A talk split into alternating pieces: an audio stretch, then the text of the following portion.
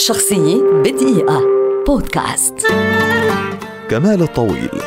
هو ملحن ومؤلف موسيقي مصري ولد عام 1923 وكان من أقرب أصدقاء العندليب الأسمر عبد الحليم حافظ والملحن محمد الموجي.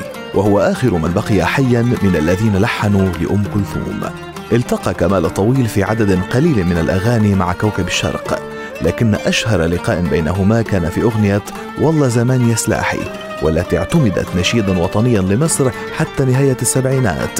تعد ألحان كمال الطويل التي غناها عبد الحليم حافظ من أجمل وأشهر ألحانه حيث التقيا فيما يقدر بستة وخمسين أغنية عاطفية ووطنية من أبرزها. قولوا الحقيقة بتلوموني ليه. في يوم في شهر في سنة على قد الشوق أحلف بسماها بعد إيه وغيرها الكثير من الروائع.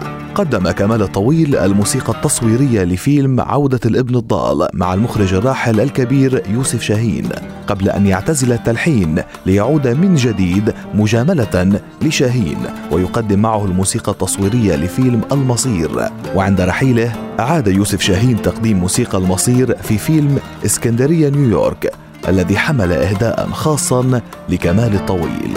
ولا ننسى لقاء الطويل مع مجموعة من عمالقة الغناء العربي أمثال نجاة الصغيرة ليلى مراد فايزة أحمد وردة وسعاد حسني بأغاني ناجحة جدا مثل ليه خلتني أحبك؟ الدنيا ربيع اسأل الحلوين وغيرها.